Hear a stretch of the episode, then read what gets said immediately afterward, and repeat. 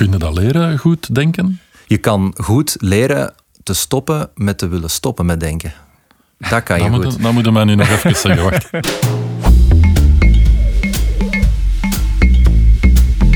Je kent me misschien nog als doelman, als tv-commentator, presentator of je zag me alles op de golfbaan. De passie voor sport en het balgevoel hebben me nog steeds te pakken. Want ook ik ben helemaal gebeten door de golfmicroben. Mijn naam is Geert de Vlieger en in deze podcast duik ik dieper in onze fantastische sport. En dat doe ik niet alleen. Samen met Mark Vernert, secretaris van Golf Vlaanderen en een hoop interessante gasten, pikken we er elke aflevering één thema uit.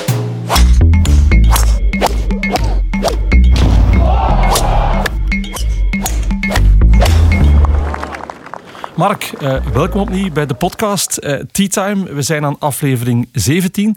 Het, uh, het gaat vlot. Ja, het gaat vlot. En het heeft eventjes geduurd, blijkbaar, vooraleer we er kwamen met een nieuwe uitzending. Ja, want, want... de mensen waren mij al berichten aan het sturen. Waar blijft de volgende aflevering? Voilà, dus hier zijn we. Ja, en ja, ik kan wel zeggen dat het, dat het flink beluisterd wordt en dat het flink geapprecieerd wordt wat er hier vaak allemaal verteld wordt. Ja, we zijn daar ook uh, heel tevreden mee. Met, uh, het is voor ons uh, ja, nieuwe, een nieuw medium. Hè. Dus ja. nu, nu, nu 17 afleveringen ver. En we komen nu in het eindejaarperiode met drie nieuwe afleveringen. En dat gaan we in winterrust ergens een beetje. Dan gaan we eens Mhm. nadenken voor volgend jaar. Om het uh, wat uit te breiden of anders aan te pakken. Uh, hebben vol ideeën. Ja, dat zijn uh, de plannen voor het nieuwe jaar. Um, voor de zeventiende aflevering heb je weer een bijzondere gast meegebracht. wie is onze gast van vandaag? Ja, iedereen weet dat golf natuurlijk een mentaal spelletje is. Hè? Een mentale sport. En dus het werd tijd van onze mentale trainer, mentale coach, is uit te nodigen. Dus de Jan Dierens is mentale coach van de Golf Vlaanderen Topsportschool. En uh, ja, we kunnen het hebben over de topsportschool, maar ook over het mentale aspect van golf in het algemeen. Ja, Jan, hartelijk welkom bij de podcast. Dank u wel. Um, ik moet zeggen, een, een, onderwerp, een onderwerp dat mij ook enorm uh, boeit. Um, de, of het mentale aspect in de golfsport. Uh, zeg eerst eens zelf, wie ben je en wat doe je precies? Wel, ik ben Jan Dierens, sportpsycholoog en mental coach. Uh, ik heb zelf uh, met mijn eigen sportieve uh, ervaring vooral binnen het voetbal, actief voetbal gespeeld. Dus daar delen we een passie ook, denk okay. ik. en dat was natuurlijk het plan om daar ooit zelf ook als, denk ik, elke jonge voetballer, profvoetballer in te worden. Mhm. Mm -hmm. Dat is ergens onderweg mislukt. dan kwam ik op de VUB terecht in psychologie. En daar uh, was er een opsomming van een aantal puntjes waar een, psycholoog in terecht kon komen qua sectoren. En het laatste puntje was sport. En voor mij was het toen een uitgemaakte zaak van kijk, dat wordt uh, mijn traject en ben ik toch uh, nog professioneel met, met sport bezig. En sindsdien ben ik dan ook mijn traject verder gaan volgen binnen de sportpsychologische opleidingen. En sinds 2007 ben ik gestart met een eigen praktijk. Eerst even in bijberoep, 2010 naar hoofdberoep. En uh, dan heb ik uh, mijn eerste structurele werking bij de Gymvet, uh, de gymnastiek, gedaan, bij de artistieke gymdames. Dan in 2012 Paardensport Vlaanderen is, is toen opgestart, die structurele werking. En in 2015 ben ik gestart bij Golf Vlaanderen als mental coach, sportpsycholoog. En daar ga ik dan om de andere week met de topsporters in Hasselt mentale trainingstechnieken aanleren. Kijk eens aan, een, een heel ervaren mental coach ondertussen kan ik dan wel uh, vaststellen. Even terug naar het begin. Heeft de keuze om mental coach te, te worden uh, te maken met je eigen ervaring in een sportcarrière? Wel, aanvankelijk niet echt, maar ondertussen ben ik er wel over uh, natuurlijk wat gaan nadenken, Mhm. mm -hmm. wat meer. En ik denk wel dat mocht er destijds in die tijd wat minder taboe rond zijn geweest, of iemand toen ter beschikking zijn geweest, dat het misschien wel een andere afloop had gekend met mijn eigen carrière. Want ik heb ook best wel uh, in de jeugdreeksen dan toch best wel hoog, hoog gespeeld. En bij, dan bij, bij KV Mechelen destijds. KV Mechelen. Ja, ja, ja, inderdaad. En dan, ja, wie weet had het anders gelopen. Maar goed, ik ben heel blij met het traject dat ik heb, heb gemaakt. En ben alle dagen ook met, uh, met sport uh, uh, professioneel bezig. Ja. Dus, Want het is inderdaad zo, als een, een, een sportieve carrière niet lukt, dan zegt men vaak van hij had het talent niet, hij was niet goed genoeg. Terwijl het dan bijna nooit over dat mentale verhaal gaat, maar altijd over het technische, tactische, uh, fysieke verhaal. Ja, ja. ja, nee, dat klopt. Terwijl dat we denk ik, als we even terug gaan denken aan, aan, aan eigen sportcarrières en toen de, de heel getalenteerde voetballers in mijn geval dan, die hebben het ook niet allemaal gemaakt omdat daar de werkattitude, de discipline, de, de goede, de goede werkethiek niet, niet bij was. Dus alleen talent zal het nooit helemaal maken. Misschien zijn er links en rechts is wel wat uitzonderingen, maar het overgrote deel uh, zal talent plus hard werk zijn. Mm -hmm. Mark, hoe sterk is jouw mentale weerbaarheid in de golfsport? Um, ik ben, uh, mijn, mijn, golf, mijn golfniveau. Uh, nee, maar ja, je doet me gewoon denken. We, we runnen, ik run met mijn team mm -hmm. Golf Vlaanderen als een, uh, als een modern bedrijfje. En ook bij de management, uh, bij managers heb je het mentaal uh, aspect. Hè, de, ook tegenslagen te verwerken. Hè, mm -hmm. van budgettaire tot bepaalde beslissingen. Of, of omgaan met veranderingen. En, dus daar doet het mij dan aan, aan denken. Dus topsport en, en een topjob hebben, gaan soms wel hand in hand als het over het mentale gaat. En Jan zei het al, het woord taboe. Hè. Ik vind dat wel heel belangrijk dat in de huidige maatschappij dat taboe echt wel aan het weggaan is. Uh, um, en dat dat op alle niveaus of op alle, in alle sectoren, in alle type jobs uh, kan. En dan moet dat dus ook heel vroeg uh, in sportontwikkeling, in, in je eigen ontwikkelingsprogramma uh, of ontwikkeling als jonge, jonge atleet, moet je mm -hmm. dat aspect meenemen. Zoals dat, je, dat ze vaak al heel snel een puttingcoach hebben, of een swingcoach, ja. of een fysieke coach. Het is een even belangrijk aspect, zonder ja. taboes. Jan vertelde net, hij is sinds 2015 aan de slag bij Golf mhm. Vlaanderen. Mm -hmm. Is dat het moment ook waarop jullie ja, beseften van oké, okay, we moeten daar ook een heel belangrijke uh, factor of, of uh, pijler van maken binnen onze werking? Uh, Jan is niet onze eerste mentale nee. coach geweest in de, in de topsportwerking. we hebben al gewerkt met Rudy Heilen, dat was onze eerste denk ik, en dan Nathan Kahan. Um, goh ja, iedere, het leven loopt zoals het is. Hè. Dus uh, Rudy Heijlen zit ondertussen bij, in de, mm -hmm. serieus in de voetbal. Hè, op de bank. Hij zit mee op de bank in, uh, bij Antwerpen vandaag. Maar toen was dat vooral Club Brugge en die combinaties waren niet meer mogelijk. Maar wat dat Jan heeft bijgebracht voor mij is de, de, de combinatie tussen theorie en praktijk. heel begrijpbaar. Um, en, en, want we zijn met, met jeugd bezig. En je moet ze uh, aanleren. Het mentale aspect, hoe dat je daarmee omgaat, moet je ze aanleren. Het is een educatief programma. Het is ook nog niet het moment waar dat je op je top van je kunnen staat, want daarin zijn we, zoals iedereen weet, een trage ontwikkelingssport. Dus je moet ze heel veel bagage meegeven voor de volgende stap. En dat is bij ons dan vaak uh, college. En dan, en dan daarna is het, uh, dat ze in hun eigen team die, die, die, die, die educatief aspect, dat element meepakken, hè, ja, dat is belangrijk. En mm. daar is Jan uh, de juiste man. Ja, Jan, ik wil even ja. met het mentale verhaal bij golf terechtkomen. Ik mm -hmm. heb mhm. zelf wel wat sportervaring in mm -hmm. andere sporten en ik golf ook. Uh, je hebt ook een, een pak aan ervaring. Mogen we zeggen dat uh, de golfsport bij uitstek, of bij, ja, misschien wel een van de sporten is waar men, het mentale nog belangrijker is dan in andere sporten? Goh, ik denk denk dat, dat we daar zeker toch wel uh, zoiets kunnen over zeggen. Ja? Want als je bekijkt hoe lang een prestatie op wedstrijd duurt, uh, en dat vergelijkt met andere sporten, dan zitten we natuurlijk aan een, een duurprestatie binnen, uh, binnen golf. En het is natuurlijk, ja, op, op, gedurende die uren dat je een, een ronde speelt, is het natuurlijk heel belangrijk dat je alle zaken die je hebt geleerd in training, dat je die ook uh, zinvol en nuttig kan uh, aanwenden. En onder, onder elke omstandigheid ook. Hè. Dus ik denk zeker dat, dat uh, eenmaal dat je, dat je de wedstrijd begint, dat dan het, het mentale stuk heel erg zal bepalen wat er uiteindelijk op de scorekaart komt. Ja, en we merken dat zelf ook, Mark, als we gaan golfen. Die eerste drie, vier holes zijn we enorm gefocust en geconcentreerd. En aan 05 denken we alles ja, daaraan en we beginnen daaraan te denken. Ja. En dan zijn het nog vaak niet echt slechte dingen, maar andere dingen, ja. waardoor ons spel eronder gaat leiden. Ja, nu dat moet ook wel een stukje kunnen, want er is geen mens die vier uur lang zijn concentratie op één en hetzelfde aspect kan houden. Dus we moeten ons ook een beetje ruimte geven om tussen shots in uh, onze aandacht en onze aandachtsapparaat een beetje rust te gunnen. Mm -hmm. Want dat is een batterijtje dat leegloopt uh, en over, over de uren heen. En ja, dat batterijtje, dat gebruik je trouwens ook om je te, te ergeren, te frustreren, vorig shot niet te accepteren enzovoorts. En dan schiet er natuurlijk op de duur niet zoveel energie in het batterijtje meer over. Dat je mhm. kan aanwenden om je effectief bezig te houden met wat je moet bezighouden. En dat is de, shotkeuze uh, en de uitvoering van, van je shot. Ja, wat ik dan zelf ook altijd een moeilijke vind, is als je gaat sporten, is dat vaak om heel wat dingen te vergeten. En dan spring je op de fiets en dan loop je het voetbalveld op en ga je eens goed uitleven. Mhm. Terwijl ik uh, vaak denk, als ik ga golfen, dan creëer ik net heel veel tijd en ruimte om over bepaalde andere dingen te gaan nadenken. En dat komt mijn spel niet in goede. Nee. En ik denk, dat ik iets heel herkenbaars vertel ja, nu. Ja, ja, inderdaad.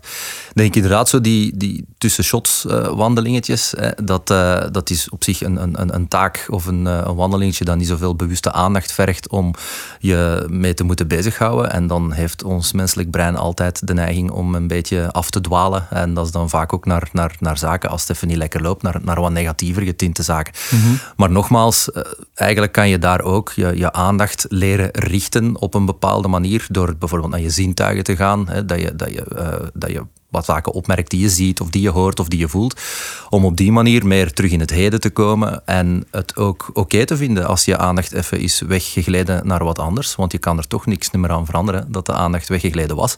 En dan opnieuw dat neutraal vaststellen en weer terugkeren naar iets waar je aandacht dan wel weer op wil richten. Ja. ja. Laten we eerst eens gaan naar, naar de professionele, naar de topsporters, zeg maar, waar jij mee bezig bent. Wat is eigenlijk het eerste waar je dan mee aan de slag gaat als je zegt van kijk, dit is iemand waar ik mee ga werken en dan zijn dat mijn eerste aandachtspunten om daar een mentaal betere golfer van te maken? Ja, nu binnen de werking van de, de topsportschool uh, en, uh, en Golf Vlaanderen dan en topsport uh, beginnen we eigenlijk, omdat we een aantal periodes kunnen onderscheiden in het schooljaar. We hebben eerst een, een soort algemene voorbereidingsperiode als de wedstrijden weer komen, dan gaan we naar een specifieke voorbereidingsperiode. En dan als de wedstrijden elkaar heel frequent opvolgen, zitten we meer in een intensieve wedstrijdenperiode.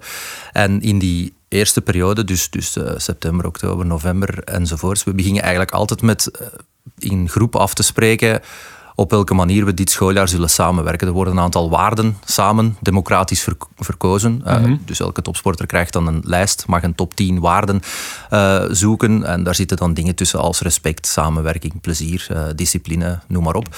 En dan is dat een waardenlijst die ze samen hebben verkozen. En dat is dan ook een beetje de, de blauwdruk waartegen dat we de rest van de samenwerking van het schooljaar wat kunnen, kunnen afhouden. Hè. Want je bent toch per slot van rekening ook met met, met adolescenten bezig. Hè. Uh, en een van de psychologische basisbehoeften uh, is dat uh, we ook realistische grenzen moeten mm -hmm. aanbieden. En dan moet je natuurlijk een goede structuur hebben om daar dingen tegen, mm tegen te kunnen afwegen. Hè. Uh, Jan, dit jaar zijn, zijn onze leerlingen nogal aan de jonge kant. Hè? Er is een beetje een generatieswitch. Is dit daar een aanpassing? Dit is, dit is heel prettig werk op deze manier. Hè. Uh, in het verleden is het inderdaad wel zo eens geweest dat we met, met golfers van 16, 17 jaar zaten en dan iemand anders dat instroomde die meer 12, 13 jaar was.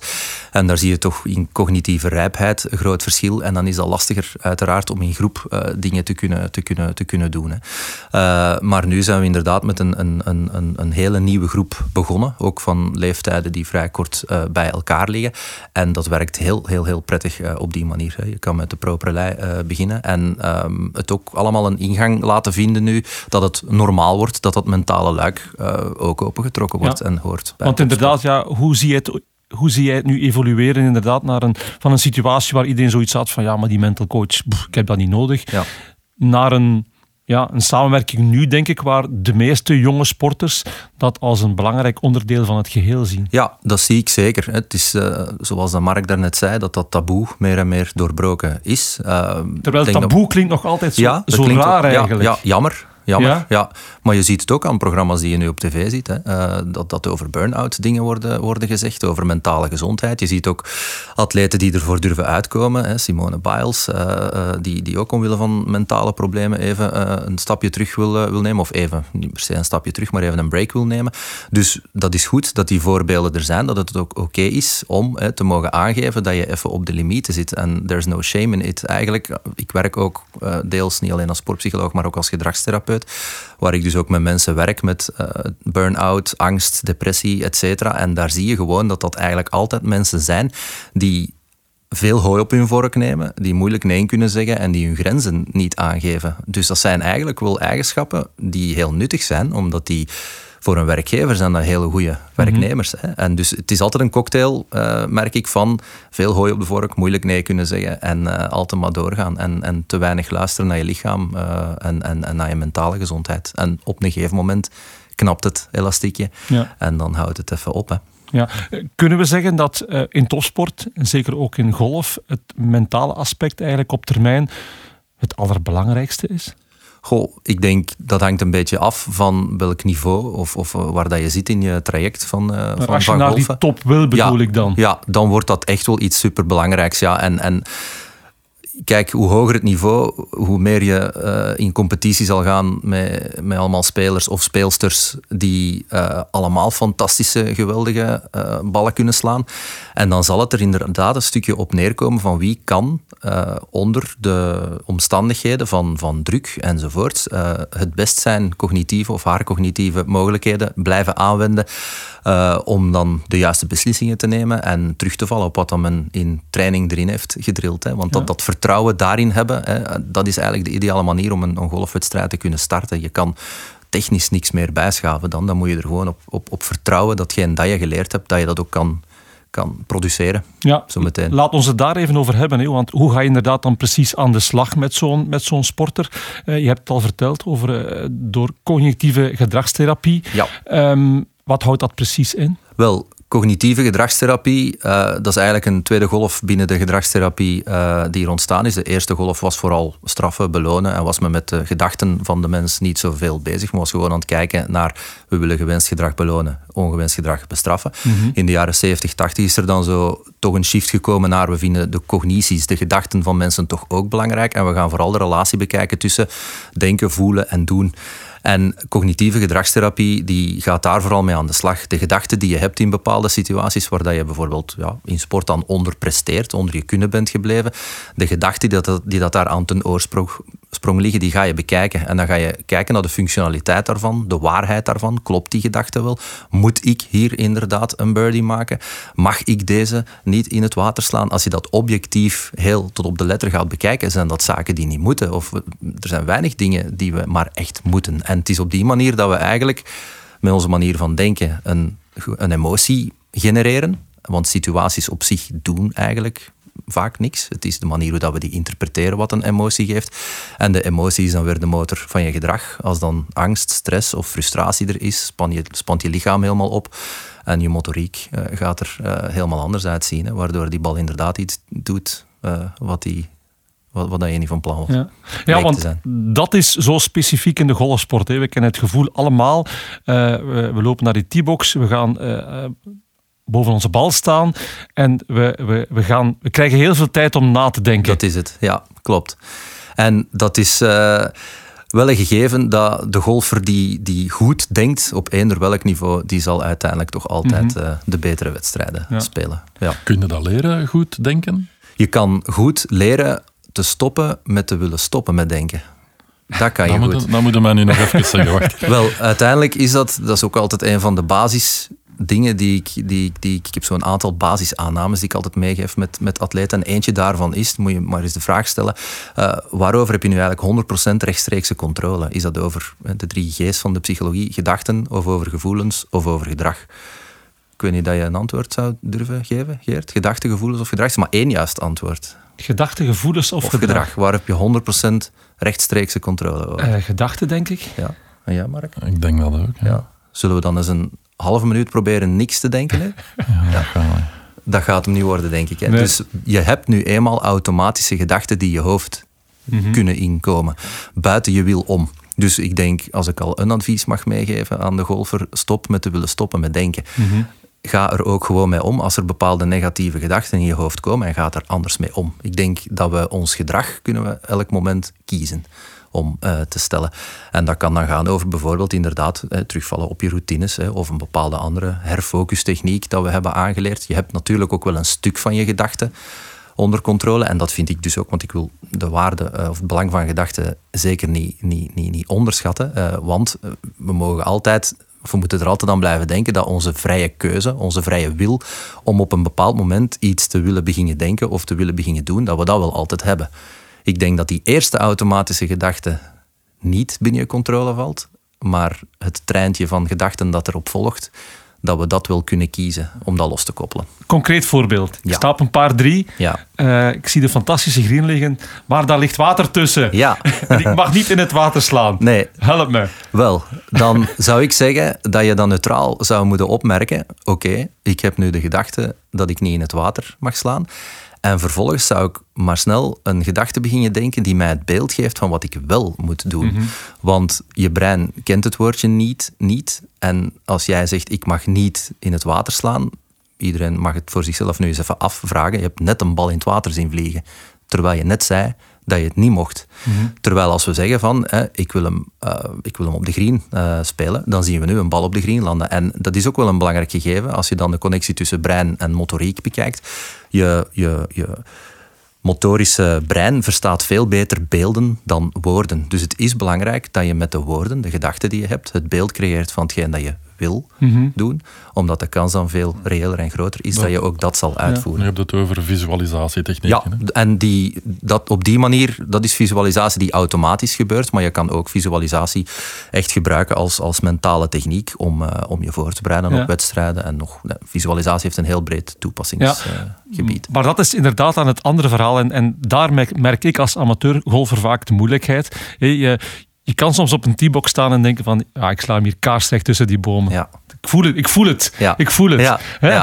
En. En, maar dan heb je op, op, op twee holes tijd... krijg je ineens dat andere gevoel. En dan moet je toch dat visualiseren boven, boven die gedachte krijgen van... Ja, ja, en dat is te trainen. Net, net zo goed als je swing. Mhm. Door gewoon vaak die dingen toe te passen.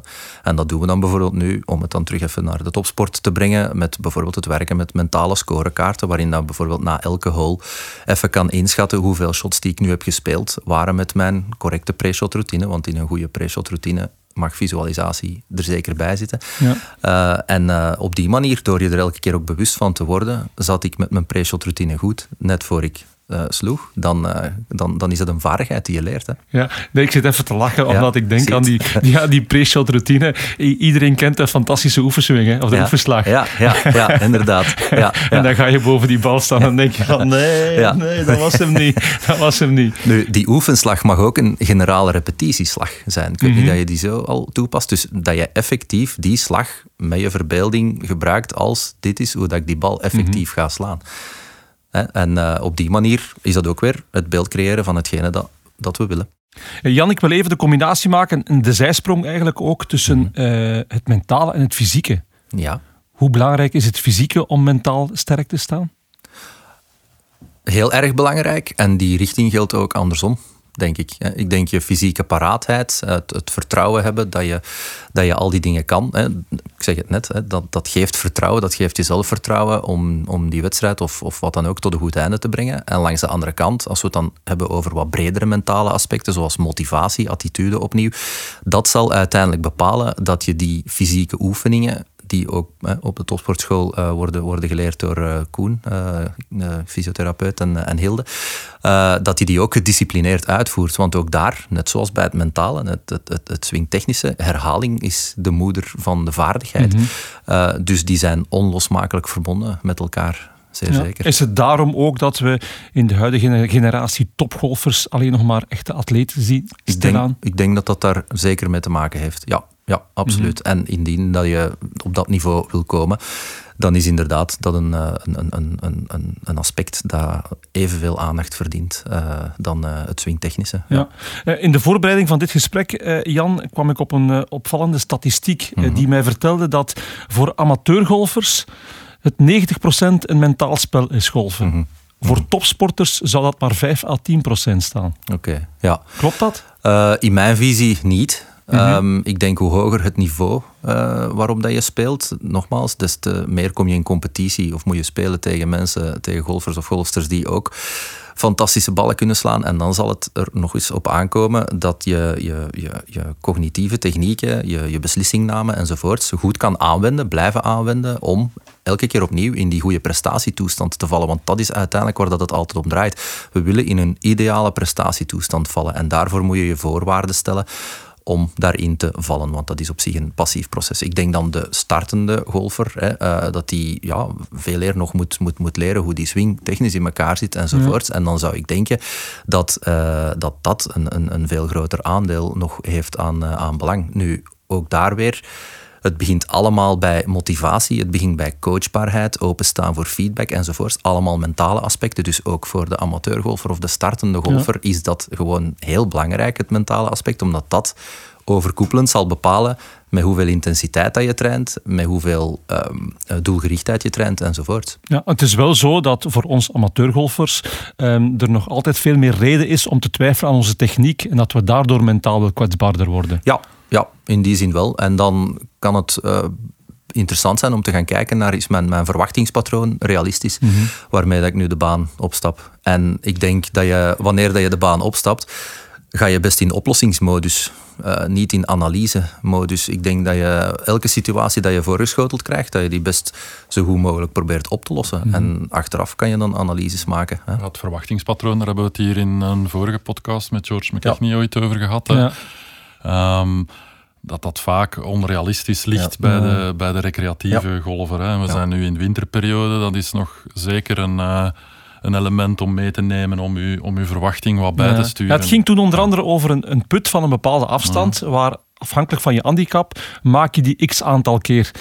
En wij denken dan vaak van de keer dat we missen, hebben we het slecht gedaan, ja. dat perfect past in ja. die data die ja. je normaal speelt. Dat is dan een realistisch verwachtingspatroon mm -hmm. die je dan eigenlijk zou meeslepen mentaal naar de volgende holes. Hè? Dus dan zet je in, het, uh, in een soort sukkelstraatje aan de landen. Ja. Eigenlijk kan je, want dan komt het een beetje aan inderdaad op zaken die dan stress kunnen geven op de baan. Dan mag je een beetje bekijken als een balans met twee schaaltjes. En in het ene schaaltje leg je de inschatting van hoe goed jij inschat wat je kan. En in het andere schaaltje leg je hoe Um, uh, hoe moeilijk de taak is die je zo meteen moet uitvoeren. Mm -hmm. En als dat in balans zit, dan heb je eigenlijk uh, uh, weinig stress. Nu, als je inschat dat hetgeen dat je moet doen veel moeilijker is voor hetgeen dat je kan, dan ga je stress hebben. Maar andersom, als je constant beneden je niveau iets zit te doen, ga je je vervelen en dat is ook stress. Hè. en de belangrijkheid van de situatie, dat is dan de derde factor die meespeelt in of dat we nu stress hebben of niet. Ja. Ja. We hebben het vaak in topsport over marginal gains. Ja. Um, maar eigenlijk is het mentale aspect daar geen onderdeel meer van. Want het is zo belangrijk geworden dat het ja, geen kleine verschillen maakt, maar grote verschillen, denk ik. Ja, ja ik denk het wel. Nu, uh, zoals ik daarnet zei, het, het, het, gaat erom dat je je capaciteiten uh, op onder alle omstandigheden die je kan tegenkomen op de baan, dat je die kan blijven benutten. Mm -hmm. ja. Um, het lijkt me ook belangrijk om een hele goede samenwerking te hebben met de technische fysieke coach coaches van een speler. Want. Het geeft allemaal elkaar de hand, zoals we al gezegd ja, hebben daarnet. Ja, ja, inderdaad. En dat wordt ook hoe langer hoe meer gedaan. Er zijn soms nog wel eens trajecten in mijn individuele praktijk dan, uh, waar men zegt van ik heb toch liever niet dat je de trainer belt of, of wat dan ook. Omdat het soms dan gaat, als het dan bijvoorbeeld over voetbal gaat, hè, van uh, ik, ik, word niet geselecteerd, wat mm -hmm. kan ik daaraan doen, enzovoorts en zo verder. En dan wil men daar liever niet, niet veel over, over zeggen of over kwijt tegen, tegen de trainer. Um, maar uh, wij hebben bijvoorbeeld bij, bij het uh, topsportverhaal uh, hebben wij maandelijks zal dat bijna zijn, maandelijks denk ik ja inderdaad een, een coachmeeting waarin dat wij elke speler overlopen. elk vanuit onze invalshoek en onze expertise om dan op die manier goed kort op de bal te kunnen spelen en, en, en elkaar ook soms ja, als we, we struggelen met de motivatie van een bepaalde speler, werkt er bijvoorbeeld vanuit het andere luik wel iets heel goed en kunnen we elkaar zo ook uh, wat, wat uh, tips geven daarin. Ja. Ja. kan ik zeggen dat een mental coach de meest ja, nauwe band heeft met een topsporter, meer dan alle andere coaches? Als de, als de golfer of de sporter daar het mandaat voor geeft aan de mental coach, dan wel. Ja. Terwijl um, het valt dan een beetje te zien wat dat je bekijkt als de goede, goede band. Hè. Misschien dat uh, als je gewoon kijkt naar aantal contacturen, dan zal altijd de, de gewone coach veel meer contacturen hebben met uh, de atleet, waardoor dat hij daar op die manier een goede uh, band op basis van frequent contact mee kan mm -hmm. hebben. Ik kan dan misschien wel eens minder frequent contact hebben, maar tegen mij zal men dan misschien ook iets, iets, iets zeggen over bepaalde moeilijkheden die men ook heeft, bijvoorbeeld buitengolf of wat dan ook, wat, wat dat een impact kan hebben op hun, op hun welzijn. Hè, op ja. de band met, met en omdat die sporter misschien met zijn andere coach, fysieke coach of, of technische coach, een nauwere band heeft dan hij dan met jou zou kunnen hebben, bijvoorbeeld. Daarom misschien. Want anders lijkt me een band met een mental coach eigenlijk ja, onontbeerlijk om voor een goede carrière te maken. Ja, die vraag heb ik niet helemaal begrepen. Nee, ja, Nee, sorry, sorry. Normaal, normaal moet je met een mental coach een, een, ja, een, een band hebben waar je alles tegen kan zeggen. Ja, ja, Als je dat met de dat werkt alleszins toch beter. Voilà. Ja, Als je dat met een mental coach niet hebt, betekent dat vaak waarschijnlijk dat je dat met een andere coach Ja, hebt. ja, ja, ja, inderdaad. Ja, dat zou eh, Het is toch al een paar keer geweest in, Ja. in allee, de jaren dat we samenwerken, waarbij jij als eerste toch eh, Ja. signalen hebt gekregen of eh, Ja. info hebt gekregen van wat dat je zelf zei, vaak niet golfgerelateerde zaken. Ehm, het zijn pubers, het zijn, ze zijn in ontwikkeling. Of hun eigen doelstelling verandert, of thuis is er een, een thuissituatie die verandert of niet, niet goed zit. Ja, Dat zijn elementen die, die bij Ellen of bij George op de putting green of op de Ja. mat eh, niet, niet ter sprake komen. Ehm, die gaan wel ook misschien zien van zit niet helemaal in de naak of Ja, zo, om het zo uit te drukken. Maar. Dat, die signalen heb jij vaak wel als eerste. hè? dat is ook zo, absoluut. En het is ook al zo geweest, en dat is heel fijn dan, eh, dat, dat ouders dat soms ook dan stimuleren aan hun kind. Hè, als ze zelf ook zien dat hij wat struggelt met dingen. eh, dat die zeggen van, kijk, neem eens contact op eh, met Jan. Dat is omdat we daar in het begin van, het, van, van de samenwerking ook altijd verduidelijken. Hè, dat, dat ik ter beschikking sta en te bereiken ben. Ehm, ook al ben ik er dan soms fysiek niet, dan kan dat met een videocall van op het eh, internaat of wat Ja. dan ook. En dat is al wel eh, regelmatig gebeurd. Eh, als jij van op afstand naar een golftoernooi kijkt, kan je dan zeggen van oké, daar zit het goed op het mentale vlak en daar niet? Ehm, goh, als je het dan hebt over bijvoorbeeld eh, routines die worden standaard eh, goed uitgevoerd en zo, dat kan je dan inderdaad wel gedragsmatig eh, zien. Ja, absoluut. Vaak ga je natuurlijk nog wel wat meer informatie hebben op basis van de statistieken dat er dan achteraf komen of een evalueren van een wedstrijd. Je kan natuurlijk niet, niet zien wat iemand denkt of wat iemand eh, voelt.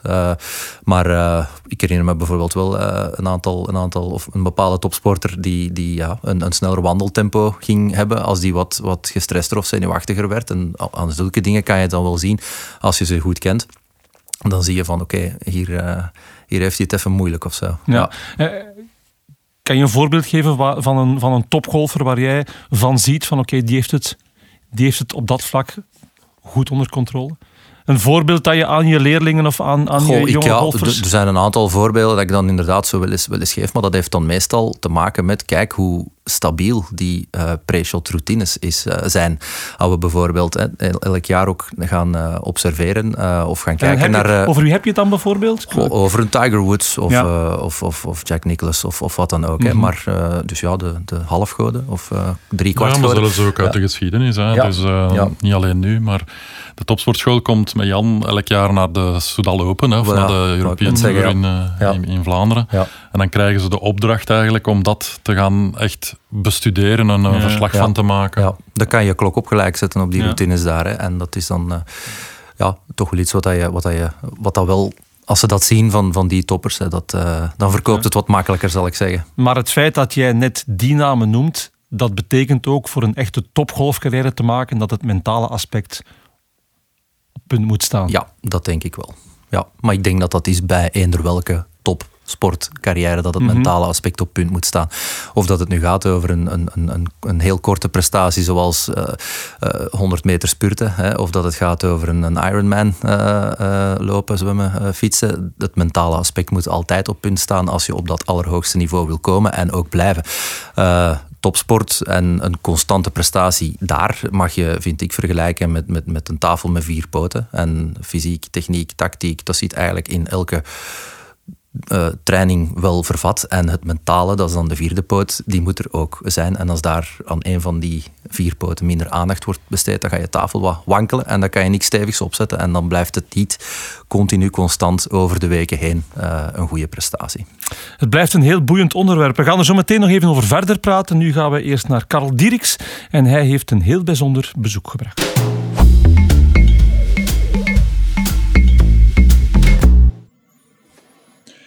Steve Beyers en Inge Hulselmans zijn trotse ouders van Sil Beyers. Sil komt van de Golf Vlaanderen Topsportschool en is momenteel bezig aan zijn tweede jaar college op Lindenwood University in de Verenigde Staten. Steve en Inge, een mooi voorbeeld van wat Golf Vlaanderen super golfouders noemt.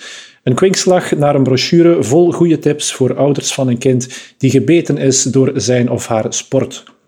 Meer informatie rond die tips en adviezen onder de noemer Supergolfouders vind je op golfvlaanderen.be. Steve en Inge praten over het omgaan met een kind die van pure spelvreugde in zijn jonge jaren plots meer verwacht van zichzelf en hoe ze omgegaan zijn met Sil die topgolfer wil worden door naar die Verenigde Staten te trekken. Um, die is eigenlijk beginnen golven vanaf zijn vijf jaar, of misschien zelfs nog iets jonger. Vier jaar? Ja, vanaf zijn vier jaar. Um, en eigenlijk is alles begonnen van zodra Golfclub Puurs eigenlijk gestart is. Um, en met zijn grootvader en eh, ook met Steve samen. Is dus eigenlijk heel jong in de golf gerold. Um, kon zich daar ook wel heel goed op concentreren en heeft dus van heel snel eigenlijk alle wedstrijden bij Golf Vlaanderen bijgewoond. Um, ja, en is dat eigenlijk altijd blijven doen en altijd heel graag blijven doen. Dus heeft ook, uh, uh, is opgevangen geweest om de topsportschool te gaan doen in Hasselt. Uh, en vandaar is natuurlijk niet zo'n hele grote stap naar de US. Dus dat is eigenlijk stil in een notendop. Hè. Ik vermoed dat hij in zijn tienerjaren heel wat wedstrijdjes gedaan heeft. Ja, ja, vooral veel kilometers op. Maar dat, dat doe ik met plezier. ik ben eigenlijk mee beginnen golven zelf ooit, omdat ik een natuurfreak was. Hè. Bon, als je dan mee ziet, golf is meestal mooie natuur en rustig ook, dus dat lag mij wel. Uh, maar ik heb inderdaad ettelijk wat kilometers afgelegd in België en wat daarbuiten ook, maar met alle plezier. Ja, voor mij was dan vooral de andere logistieke taken. Dat is uh, zorgen dat er uh, voldoende eten en drinken in de golfzak zat. Uh, dus ja, dat hebben we eigenlijk altijd met heel veel plezier gedaan. En het mentale deel, is, is dat een, een topic geweest? Of, of, was hij daar redelijk zelfstandig uh, in? Om ja, om te gaan met, met ja, misschien hoogtes en laagtes? Um, ja, het verschil natuurlijk na een gewone wedstrijd of een minder goede wedstrijd is groot, hè, van zodra dat hij in de auto komt. Maar ik denk dat het belangrijk is om... Want het is niet alleen teleurstelling, hè, er zit dan ook een beetje boosheid bij op, op op zichzelf dan. Mm -hmm. uh, dan moet eerst even uh, afkoelen, denk ik. En dan, uh, ja, dus de eerste kilometers na zo'n wedstrijd waren meestal vrij stil als ik reed. Ik weet niet hoe dat bij mijn man was. Maar, um, en dan daarna komt, komt de tong wel los. En dan komt er toch een beetje um, ja, uh, ja, zelfinzicht van waar dat misschien verkeerd gelopen is en wat dat er in de, in, ja, de volgende keer beter moet of waar meer op getraind moet worden. Uh, maar ja, bij mij was het vooral eigenlijk, als hij met mij mee reed, even laten bedaren uh, als het niet zo goed was. En uh, ja, wat tot rust komen. Eigenlijk. Als het een teleurstelling was. Ja. Als je dan won of waren goed Ja, dan is natuurlijk een ander verhaal. Ja. Nu is het wel zo, als, als ze jong zijn, dan is dat winnen of verliezen element. Uh, teleurstellingen, verliezen kan je niet in golf.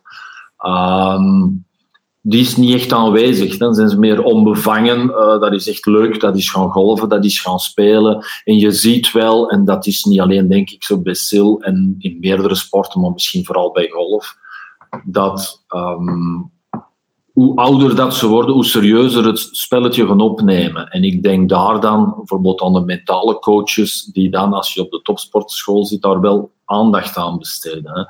Iedereen, uh, wij zien ook tv en daar zie je die golfers hè, hun beste slagen. Je ziet ze nooit eens uh, in het water slagen, misschien wel. Um, maar als ze een mindere dag hebben, dan zie je ze ook niet op tv. Nu, die kinderen die zien ook alleen de topmomenten van andere topgolfers. Hè. Ze gaan de lat vrij hoog leggen. En dat is iets waar je als ouder ook wel mee kan tussenkomen, waar ook de topsportschool op hamert, denk ik, van hey jongens, meisjes, kijk, um, realisme, troef. Uh, je moet weten, bijvoorbeeld, uh, put van x aantal meter, die gaat er maar percentagegewijs in. Hè. Uh, niet elke keer print dat goed in je hoofd en leer daarmee om te gaan in moeilijke situaties. En dat is wel iets dat sil nodig had om soms toch eens even bijgebracht te worden van ja, elke slag kan niet goed zijn. Ja, en is dat iets waar, waar jullie goed mee om konden? Um, die overschakeling van het ja, plezierig uh, spelletje naar het meer serieuzere um, element? Ja, uh, zeker als we wat ouder worden. Je hebt eens een teleurstelling. In bijvoorbeeld volgende uh, match is terug een teleurstelling waar zij hadden gehoopt van een beter resultaat te kunnen halen. Hè, want de resultaten worden ouder, dan beginnen de resultaten voor hen het belangrijkste te worden en soms niet de spelvreugde. Um, dan probeer je te helpen, maar daar ligt een gevaar. Hè. Wat is proberen helpen? Um, doe je dat door zich te beginnen moeien, om het zo te stellen, te zeggen van heb je daar misschien aan gedacht? Kon dat misschien niet beter? Ja, dat is dus niet de manier. Hè. Uh, dat is wel eens gebeurd, maar al vrij snel. Hè. En dan hoor of lees je ook eens dat je best als ouder zich helemaal aan de kant gaat stellen. De grootste supporter bent, eigenlijk op de tribune zit, uh, zien dat die er geraakt, dat de bokens gesmeerd zijn, maar laat AUB het golftechnische, uh, de coaching, uh, wat ermee moet gebeuren, de putting, laat dat over aan de coaches. Je bent dan als het ware als ouder, is jouw plek de grootste supporter zijn en zo ver mogelijk op, dat moment van het kind afstaan. Niettemin probeer je dan wel um, je kind aan zelfanalyse te laten doen. Zelf mee, zich, uh, hemzelf te laten bevragen. Wat heb ik nu minder gedaan? Of wat heb ik goed gedaan? En wat ga ik daaraan doen? Of wat kan beter? Ga ik mijn coach uh, contacteren voor een bepaald technisch aspect van mijn spel of niet? Het is dat vooral als je een stil kind hebt, bijvoorbeeld in de auto, dat je die vragen na een tijdje probeert te stellen of de dag erna. Dat, dat hij weet van, falen is toegestaan, hè, maar hoe kan ik mij verbeteren als ik het zelf wil? Voor mij was het wel eenvoudiger eigenlijk, omdat ik ben nu sinds twee jaar aan het golven. Uh, ik ben uh, een beetje een laadbloeier wat dat betreft. Dus ik heb eigenlijk heel de periode dat Sil wedstrijden speelde, hè, als kind en als, uh, als jonge man eigenlijk, heb ik zelf nooit gegolfd. Dus voor mij was het makkelijker om geen commentaar te geven op een of andere slag, omdat ik echt niet wist wat dat er juist moest gebeuren. Dus voor mij was het veel gemakkelijker om onbevangen te zeggen, kijk, volgende keer beter. Hè.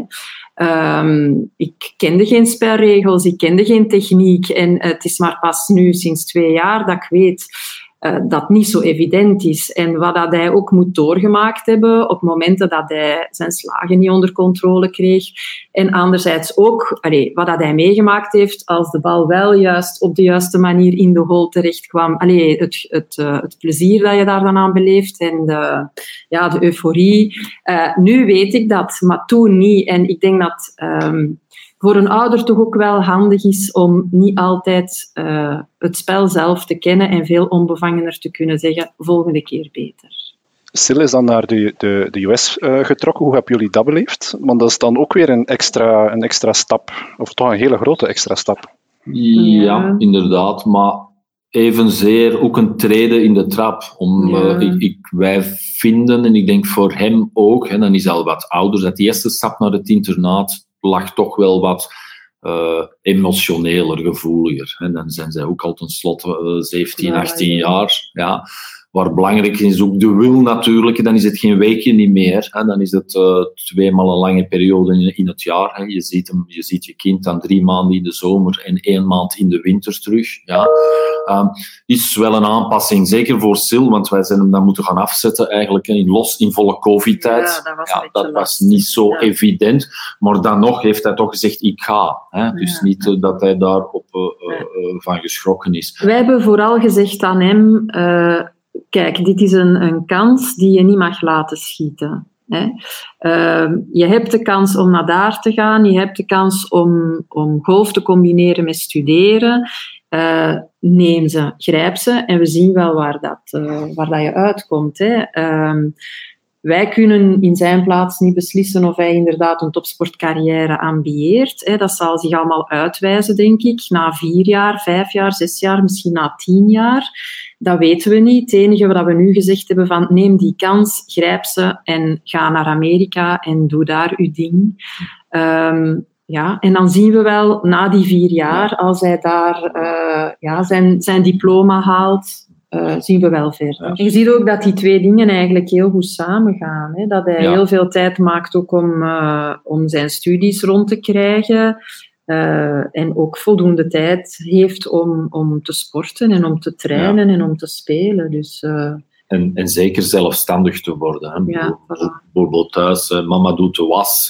Hier ga je al veel vlugger op, voor alles en nog wat, voor alle administratie. Nu krijg je, nu krijg je gewoon een telefoontje. Mama, op, op, op, hoeveel graden moet ik dit wassen en op hoeveel graden moet ik dat wassen?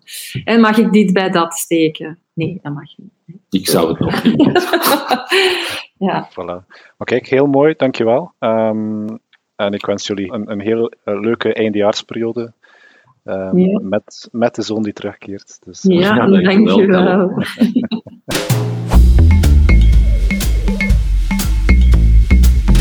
Mijn gasten zijn nog altijd Mark Vernert en Jan Dierens, mentalcoach van Golf Vlaanderen. Uh, Jan, uh, we komen bij de kern van de zaak. Oké. Okay. Uh, eh, ik ben een amateurgolfer, net zoals zoveel nu aan het luisteren zijn. En die vragen zich af, hoe kan ik mijn mentale weerbaarheid sterker maken? Ja. Heb je daarin een paar gouden tips voor ons? Ja, ik denk het wel. Um, ik heb daarnet al een van de drie basisaannames die ik altijd meegeef aan atleten, golfers in het bijzonder, mhm. meegegeven over gedachten, gevoelens, gedrag, waar je nu 100% controle over kan hebben. Hè, en dat is over je gedrag. Een tweede basisaanname is wat bestaat er? Het verleden, het heden of de toekomst? Er is opnieuw maar één antwoord juist. Geert, durf je nog eens? Het heden dan? Ja, dat klopt, helemaal juist. Ja. Uh, dus uiteindelijk, het, het, het, een vorige bal bestaat eigenlijk zelfs niet meer. Mochten we geen geheugen hebben, geen scorekaart, geen foto's of video's, dan zou je er eigenlijk ook niet over kunnen nadenken, omdat dat weg is in de tijd. Dan kom je beter opnieuw naar het hier en nu, hè, om je bezig te houden met je gedrag waar dat je mee wil bezighouden. Dus ik vertaal het even, een slechte dag, dat bestaat eigenlijk niet een slechte dag kan, uh, dat valt te zien hoe dat je dat definieert, maar als je op dat moment op de golfbaan staat en je mhm. hebt een paar uh, missers geslaan en je zegt ik heb een slechte dag, dan zou ik zeggen accepteer dat het even niet loopt hoe, dat, het, hoe dat je mhm. wil dat het loopt en kies weer, opnieuw die vrije wil, dat ik er net ook zei, kies met je uh, gedachten om gedrag te gaan stellen waarvan je weet, als ik deze routine bijvoorbeeld doe, een goede pre-shot routine is dus inderdaad super belangrijk. Als ik deze routine doe, dan maak ik de kans het grootste dat die bal gaat naar waar ik wil dat die gaat. En de laatste basisaanname, uh, dat is misschien de eenvoudigste. Dat is waar dat je de meeste controle over hebt. Over jezelf, de situatie of iemand anders. Wat denk je, Over jezelf. Mark? Jezelf, situatie of iemand anders? Ik ga volgen. Ja, oké. Okay. Bang hartje Goed gevolgd. Ik zou toch hopen mezelf, want de rest... Goed gevolgd, goed gevolgd, ja. Dus de situaties waarin je terechtkomt, toestand van, eh, van de green, het weer, eh, gedrag van anderen binnen de flight, noem maar op. Dat zijn eigenlijk allemaal zaken waar we geen controle over hebben. We willen ons eigenlijk, dus als we die drie dingen met elkaar combineren, die drie basisaannames, aannames, vooral bezighouden met mijn gedrag in het heden. En ik denk dat dat een gouden raad kan zijn voor iedereen die uh, zoekende is naar het mentale spel een beetje te, te pimpen. Nu, een goede pre-shot routine is daarin heel erg belangrijk, waarin dat je op tijd stopt met technisch denken. Ja, we willen eigenlijk een beeld gaan creëren mhm. om daarna op de enterknop te duwen en het, het motorisch programmaatje te laten, te laten afrollen. En een goede postshot routine, die is ook heel erg belangrijk om, uh, als, als de bal niet ging, naar waar je, wil, uh, je wou dat die, dat die, dat die ging, uh, dan is het belangrijk om met een goed beeld te eindigen. Dan is het belangrijk dat je bijvoorbeeld die bal uh, nog eens een, of nog eens een swing maakt, waarin dat je dan bijvoorbeeld die bal wel nog in je verbeelding ziet gaan, hoe dat je het wou. Zodat je eigenlijk met, een, met een goed gevoel weer kan gaan, of een toch minder slecht gevoel kan gaan, naar, naar het volgende shot. Ja. Eh, ben jij ook, werk je ook vaak met veel amateurgolfers samen? Of, of... Dat valt te zien wat je vaak noemt. Nu nogmaals, ik, ik volg een beetje de competitieseizoenen. Uh, maar uh, ja, de frequentie van mensen die zich bij mij uh, aandienen in, in de praktijk. Atleten dan, dat hangt af van de populariteit van de sport. Hè. Hoe, hoe, hoe populairder de sport, hoe meer mhm. mensen ze beoefenen, hoe meer, hoe meer atleten dat ik er wel van zal, van zal tegenkomen. Dus bij golf is dat geen supergroot aantal. Hè. Uh, maar uh, er zijn er alleszins wel. En ja, dan werken we daar wel mee samen. Ja, ik kreeg nog een vraag van iemand die wist dat ik het vandaag hier zou over hebben. En die zei van, hoe kan ik boven een put gaan staan en denken dan, hij gaat erin? Ja. Hoe kan ik mezelf dat, dat, dat beeld waarschijnlijk, dat, die gedachte, hoe kan ik die, die bij mezelf binnenkrijgen, zodat ik elke keer als ik op de green sta en een, een put uh, ga maken, dat ik denk van ja, hij gaat erin. Ja, ja. Wel, dat is dat stukje vrije wil weer daar. En ik denk dat die persoon waar dat je die vraag van hebt gekregen, er eerst fundamenteel moet van beginnen uitgaan en begrijpen dat je eigenlijk kan beginnen denken wat je wil denken. Mhm. Als ik jou nu zou vragen om aan een stukje fruit te denken, dan kan je kiezen welk. Ja. Ja, of aan een vakantiebestemming, dat kan je ook kiezen. Ja. En je kan dus ook, als je boven die bal staat, beginnen denken aan, ik doe nu even terug mijn routine. Ik zie het beeld van de mooie lijn en, hoe dat ik, en ik hoor hem in de hol gaan. Mhm. Ja, dus dat begint met de vrije keuze en ook het, het fundamentele besef dat we die vrije keuze kunnen maken. Ja, daar begint het mee. Dus niet aan Ibiza of aan een banaan denken op het moment dat je gaat putten. Tenzij dat dat je beter doet presteren. Dat, dat weer wel. Mark, eh, voel jij bij jezelf ook dat daar inderdaad eh, als, als eh, amateur golfer heel wat ruimte voor verbetering ligt? Ja, en dat, het, dat maar ook dus het realistische verwachtingspatroon. Hè. Ik wil daar toch nog eens even op terugkomen. Dat, dat vind ik een belangrijk iets. Hè. Dus als je uh, de helft van de putting green over moet, dan is mijn doel niet van ik ga achter mijn bal staan om te zeggen, jij moet erin. Ja. Dan ga ik mijn, mijn doel gaat veranderen en dat gaat zijn van ik ga er een bijleggen dat ik in twee puts hier van, uh, van, mijn, uh, van de green afkom. Dus je doel realistisch stellen. want ja, als je daar ja, we, spelen een uh, recreatief spelletje. en we mhm. zijn niet Thomas Pieters of Thomas de Trie. Dus dat is een andere, een andere sport. Mhm. en, bij de, en bij de leerlingen van de topsportschool zijn we wel bezig om uh, er hopelijk uh, toekomstige Thomassen van te maken. Ja, want Jan, hoe leuk is het om vast te stellen dat jouw deel van het verhaal in de topsportschool en in de sport in het algemeen meer en meer belang krijgt? Dat is, dat is heel leuk. Hè? En ik ben ook al wel een bescheiden aantal jaren bezig. Ehm, en ik heb het nog een beetje gekend dat er nog wel wat, wat meer taboe rond was. Of dat het taboe echt wel wat, wat groter was. Uh, dus dat is een hele fijne evolutie. Hè. Ehm, nu sowieso is het superbelangrijk dat als je wordt geïntroduceerd als mental coach of uh, sportpsycholoog, dat inderdaad de instantie die je introduceert, soms is dat een trainer, soms is dat inderdaad een, een, een bond of een federatie of een club, dat zij jou het, het, het initiële mandaat ook geven en laten uitschijnen van kijk, dit is belangrijk in mhm. jullie ontwikkeling. En ik denk dat als dat er niet zou zijn, dat, dan moet je altijd al van min 1 beginnen als mental coach, om dan hopelijk naar 0 te gaan en in een zeldzaam geval naar plus 1 te gaan in, mm in hoeverre men het uh, normaal vindt. Hè. Dus ik denk uh, dat dat heel goed is en, en, en fantastisch eigenlijk binnen, binnen Golf Vlaanderen, dat dat eigenlijk ja, non-negotiable is. Dat is gewoon een wezenlijk onderdeel, belangrijk onderdeel van het uh, geheel. En dat zal het zo blijven. Uh, bedankt voor je komst naar Met onze studio. Uh, bedankt voor de hele interessante uitleg. En wij zijn klaar met aflevering 17 van Teen Time. Vond je deze podcast interessant? Vertel het gerust verder en abonneer je via Spotify of op een andere podcast-app. Heb je zelf vragen of suggesties voor topics? Stuur ze zeker door. Dat was het voor nu. Bedankt voor het luisteren en tot later.